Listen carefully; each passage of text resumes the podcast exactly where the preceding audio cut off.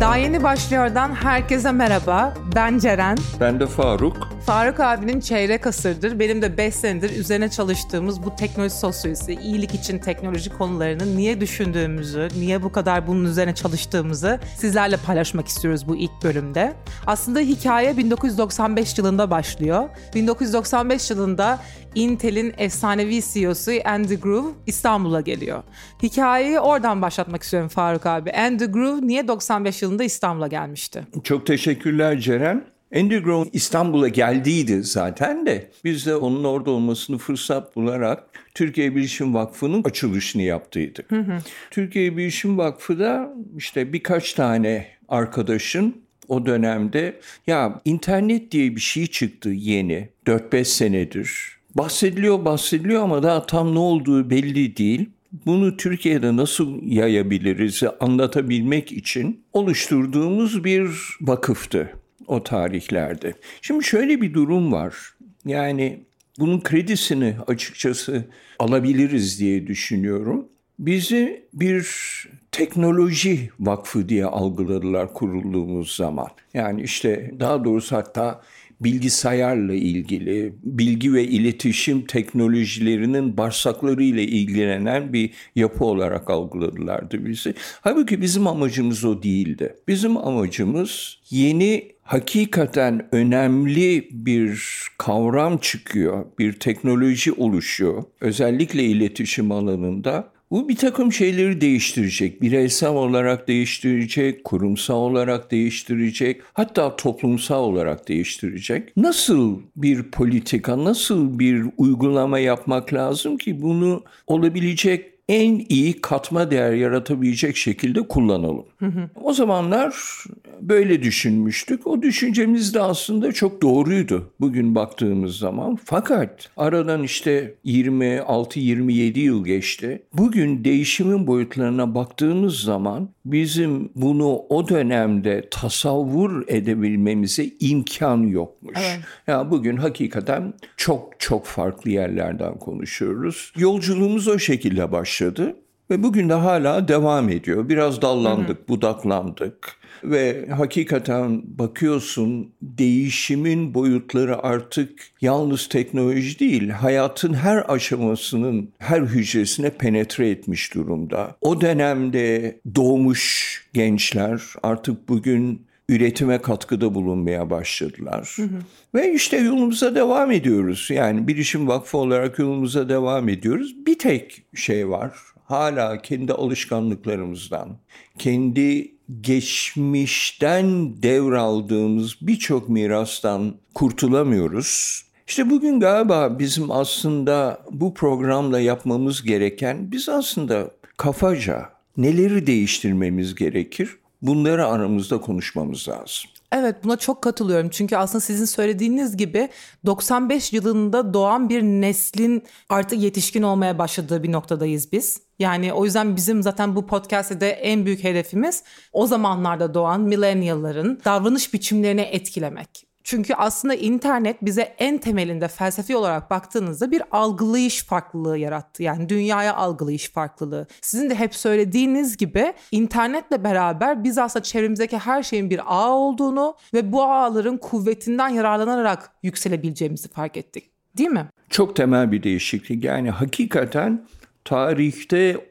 olmayacak derecede önemli bir kesik yaratan değişiklik. Yani biz burada aslında networklerden konuşuyoruz. Evet. Networkler her zaman vardı ama burada biraz daha belirgin olarak ortaya çıktı. Zaten çok çok çabuk da yayıldı ama buna uygun biz hareket tarzına yapabiliyor muyuz onu bilmiyorum. Asıl önemlisi Ceren tartışılması gereken konulardan bir tanesi belki bugün idareyi elinde tutan hı hı. iktidarlar diyeyim ama iktidar dediğim zaman yani karar mekanizmasının en tepesinde olan insanlar genelde bu internet döneminin içine doğmadılar. Evet. Onlar daha önce geldiler. Onlar nasıl diyeyim dijital göçmen. Ama yavaş yavaş dünyayı değiştirmesi gereken dijital sakinlerin kendileri. Onun için önemli bir kafa karışıklığının olduğunu görüyoruz. Bu kafa karışıklığını gidermek için insanların kendi kendine düşünmeleri, kendi kendine bir takım değişiklikleri içselleştirmeleri lazım. Özellikle gençlerin. Yani ben bu podcast serisini aslında bir yol önerimi olarak değerlendirmek istiyorum. Yani biz neler yapılması gerektiğini söyleyecek durumda değiliz. Herkes kendisini yapacak.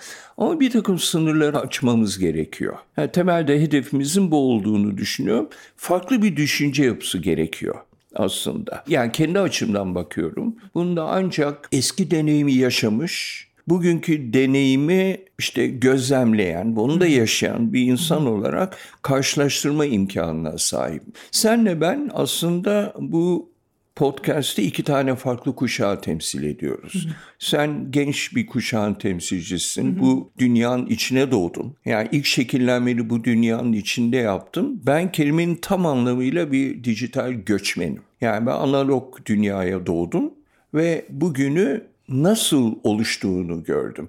Ve aramızda bunları tartışarak insanlara yol açmamız gerektiğini düşünüyorum. Kesinlikle öyle ve aslında baktığınızda bizim jenerasyonumuz da her zaman için işte bu ağlarda var olma ama kurumlarla savaşma gibi bir ikilemin içerisindeler. Evet. Çünkü sizin dünyanın yönettiği insanlar tarafından ileriye doğru taşınmaya çalıştığımız için hala bazı kurumlara tabiiz. Hala bazı devletlere tabiiz, hala aşırı havalı okullara girmeye çalışıyoruz, belli şirketlere girmeye çalışıyoruz. Ama aynı zamanda bir ağın içerisinde olma durumu da bize çok doğal geliyor. Bir şey daha var. Bak bilmiyorum dinleyiciler de katılacak mı buraya? Hepimiz bir gergin ortam içindeyiz. Bir gerginlik yaşıyoruz, bir rahatsızlık yaşıyoruz. Bunu kendimize özgü zannediyoruz genellikle. Halbuki bir bize özgü değil. Her yanda yaşanan bir gerginlik bu. Evet belki kendimize özgü bir takım farklılıklar var ama bu daha çok coğrafi, kültürel, veya işte yönetenler yüzünden olabilir ama bu bir yansıma. Evet. Aslında kök sorunlar bütün dünyada aynı. Hı. Ben şöyle görüyorum. Bizim kuşağımızın kafası karışık. Çünkü bu yenilikleri algılayamıyoruz, fark edemiyoruz. Gençlerin kuşağında kafası karışık. Onlar da bizim onlara empoze ettiğimiz kuralların dışına çıkmaya kendilerini hazır hissetmiyorlar. Bizim amacımız bence senle benim amacım daha yeni başlıyor podcast serisinde bunları teker teker Evet. Tartışmak, analiz etmek. Şunu da söylemekte bir fayda olduğunu düşünüyorum. Yani A bazlı düşünmek evet inanılmaz bir bakış açısına neden oluyor. Ama aynı zamanda baktığımız ağların daha kuvvetlendiğini de biliyoruz. Yani dikkatimizi ağlarda nereye verirsek o ağlardaki bağlantılar bizim için artık daha kuvvetli hale geliyorlar ve biz de o ağlarda daha kuvvetli hale geliyoruz. O yüzden hayalimiz bu podcast'in sonunda dinleyicilerin kendilerini bir ağın parçası olarak düşünmeye başlayıp oradaki kuvvetlerini farkına varmaları. Çünkü sizin de her zaman söylediğiniz gibi Faruk abi artık günümüz dünyasında bizim etkimiz düşündüğümüzden daha yüksek. Çünkü biz şu anda etkimizi hep kurum bazlı düşünüyoruz. Kimi etkileyebiliriz? İşte sıra arkadaşımızı, beraber çalıştığımız insanı, patronumuzu belki. Ama ağlar dünyasında bizim gibi düşünen, belki Mozambik'te şu anda kendi başına pilav yiyen bir insanı da etkileyebilir. Üstelik bunu anında yapabilecek durumdasın. Evet. Aynen öyle. Ya bir zaman mekan kırılma aslında bu. O yüzden bu kırılım çağı meselesini de bu vasıtayla daha detaylı bir şekilde anlatmak istiyoruz. O zaman hoş geldiniz diyebiliriz. Tamam. Hayırlı olsun. Daha yeni başlıyor, yeni başlıyoruz.